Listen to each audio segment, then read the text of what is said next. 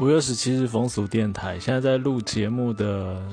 过程中进行式哦，就是香港正在发生就是很严重的这个警民的冲突。那我们都知道这几天香港国安法的这个，就是中国人大这个会议即将要投票表决，把这个香港香港相关的国安的法律也纳入这个香港基本法里面了。那这个过程会跳过香港自己的立法程序，等于说原本的这个一国两制就更为名存实亡，成为一国一制这样。所以这个议题很持续，需要大家的关注。因为虽然这跟风俗，就我们的性或者性别的新闻，暂时看不出来有什么太强烈的关联，但假设是用言论自由的方式去看的话，也许有一点点关联。然后。因为我们知道，就是比如说中国大陆的这个扫黄啊，对于这个出版品的这个禁止，就比如说你谈论到这个情爱啦，或者是男男啦、女女百合等等的这个创作者，也常常被这个监控嘛。那只是说这个这个国安法通过，会不会有扩及到就是这样的一个成分在里面就？就到时候可以再看啦，因为目前看到的是比较是针对政治上的，比如说颠覆国家政权、分裂国家或是恐怖活动，是外部势力的干预哦。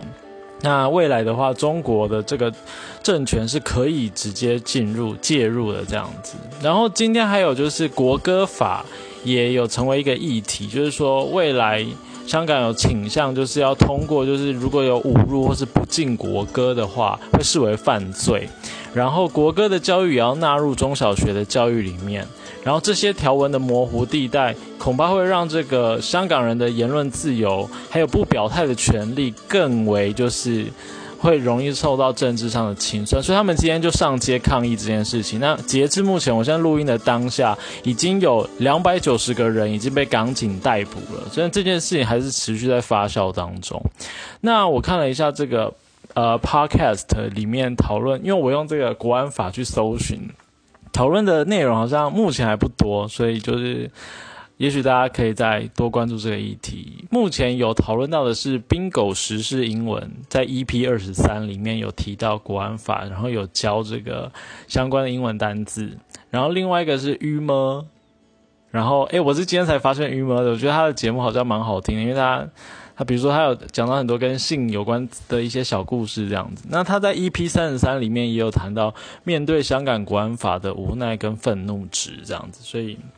他比较是表达自己的心情啊、小感想这样。所以也欢迎大家持续听这个节目。那我们今天要讲就是，呃，如果说国安法对于有些人来讲是恶法的话，我们今天也可以讲一个就是跟性。活动有关的恶法，但是当然觉得是恶法的人可能没有那么多，但是我们可以试着来讨论看看。呃，就是呢，钱柜之前不是有发生这个火灾的事情吗？那就是撇除火灾这件事情，然后也撇除疫情，就是我们先把这两个这两个元素先抽离掉的话，那我们就来讨论一下今天的这则新闻哦，就是有。有这个媒体有踢爆，就是说呢，钱柜最近有办这个多人运动或者淫乱趴，然后这个派对的名称叫做乌特邦活动，然后参与的成员要缴交这个一千五百元的入场费。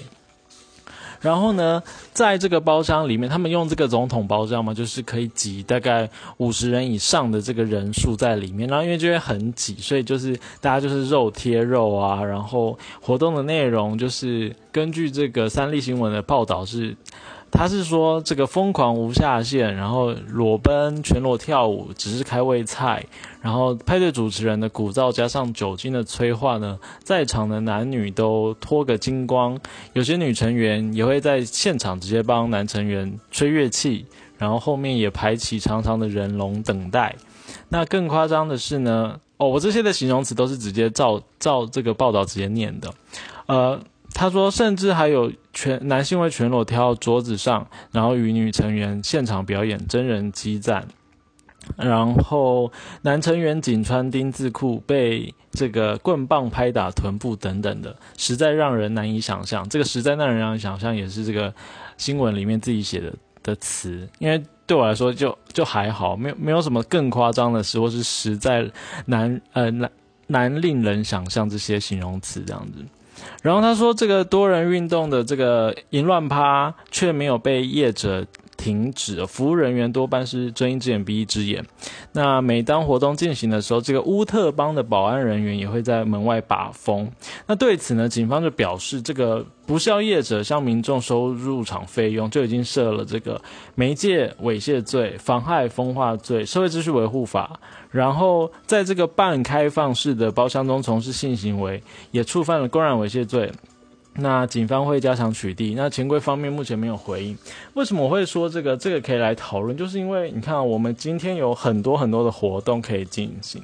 比如说这个 podcast 界里面，我们要就是 podcaster 之间的聚会，或者是我们去参加某一个很有名的 podcast 的朝圣活动，然后可能租了一个场地，然后让大家聚集在一起，可能缴缴这个场地费啦、酒水费用啦，然后大家可以在里面就。一个具体的的活动，一个兴趣，比如说 podcast 这个活动，大家就是志同道合的在一起玩这个活动，参加这个聚会这样。可是呢，百百种的这个，比如说钓鱼啦、登山啦、桌游啦等等的百百种的活动项目，有一种至少有一种啊，当然不是只有性这一种，性这种，你身为这个对于性活动爱好者，你聚集在一起的时候，你却犯法了。而且这个活动是完全不能有任何收费的，就算这个主办人他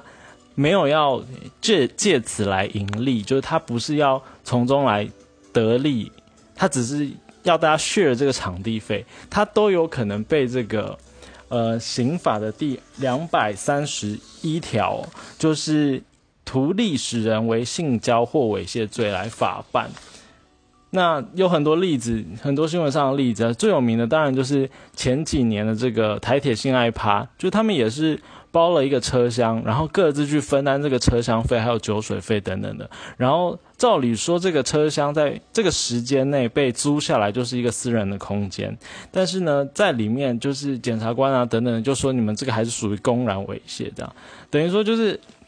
这个。极情色的阶级自由，在未来仍然是需要大家去反思的一个现象。就是说，我们今天有各种志同道合的人聚在一起，然后办办活动，然后盈利或不盈利都在看。可是现在有一种就是情色的集结，它是会被刑法然后高强度的去入罪的。所以这件事情来说，因为我们刚刚谈到这个国安嘛、恶法嘛等等，那。这个刑法二三一对我来说，它就是一种恶法的一种，所以就是就抛出来给大家再思考这样子。那第二则新闻要讲的是这个呃监狱的国外的新闻。呃，自由时报报道就是澳洲有一名二十五岁的女狱警，她。爱上了一名男囚，就是男性囚犯，那跟他发生了多次的性行为，然后也以狱警的身份呢，走私了香烟啦、口香糖等等的物品。呃，不确定这个走私的这些利诱是说，比如说这个女狱警就跟这个男囚说：“哎，我给你一些香烟、一些口香糖，你让我吃一下好不好？”这样是不是用这种方式，就是滥用权力的方式去跟这个？这个男囚就是发生关系这样子，所以这件事情就是因为有不正当的这个权利的这个关系啊，所以最后这个女狱警就是被停职，然后正在接受调查这样子。那这个女狱警好像蛮有名的，因为她曾经上了这个三月才登上了新南威尔斯州矫正署的杂志封面，可是最近日却被举报是在这个。雪梨西区的饮水监狱任职期间呢，跟这个男囚发生多打五次的关系。这个多打也是报纸上写的用词。不过我就看了一下，澳洲的监狱好像蛮 蛮热闹的，因为二零一八年的新闻，另外一间监狱阿卡夏监狱也发生了，就是呢，这个狱警他去运毒给这个囚犯。而且里面的女狱警呢，有六个女狱警跟囚犯发生过关系，然后当然这些人后来就是一样是被，比如说辞职或解雇啦。不过我就觉得说，哎，澳洲的这个监狱的这个情况好像蛮蛮常见的，是不是？当然，就是如果今天，哎，可是今天如果是女囚犯的区域，是不是就只能是女狱警，就不能是男狱警？我不知道会不会有这个性性别上的这个这个分化的现象，这样子。所以男狱呃，就是男囚的地方是可以有女狱警在的，但是相反过来是不行，所以这样才会发生，就是有女狱警跟男囚的关系，可是好像没有看到男狱警跟女囚发生关系，我不知道，就不确定。然后再来，时间再推回到更早，呃，二零一八年的七月，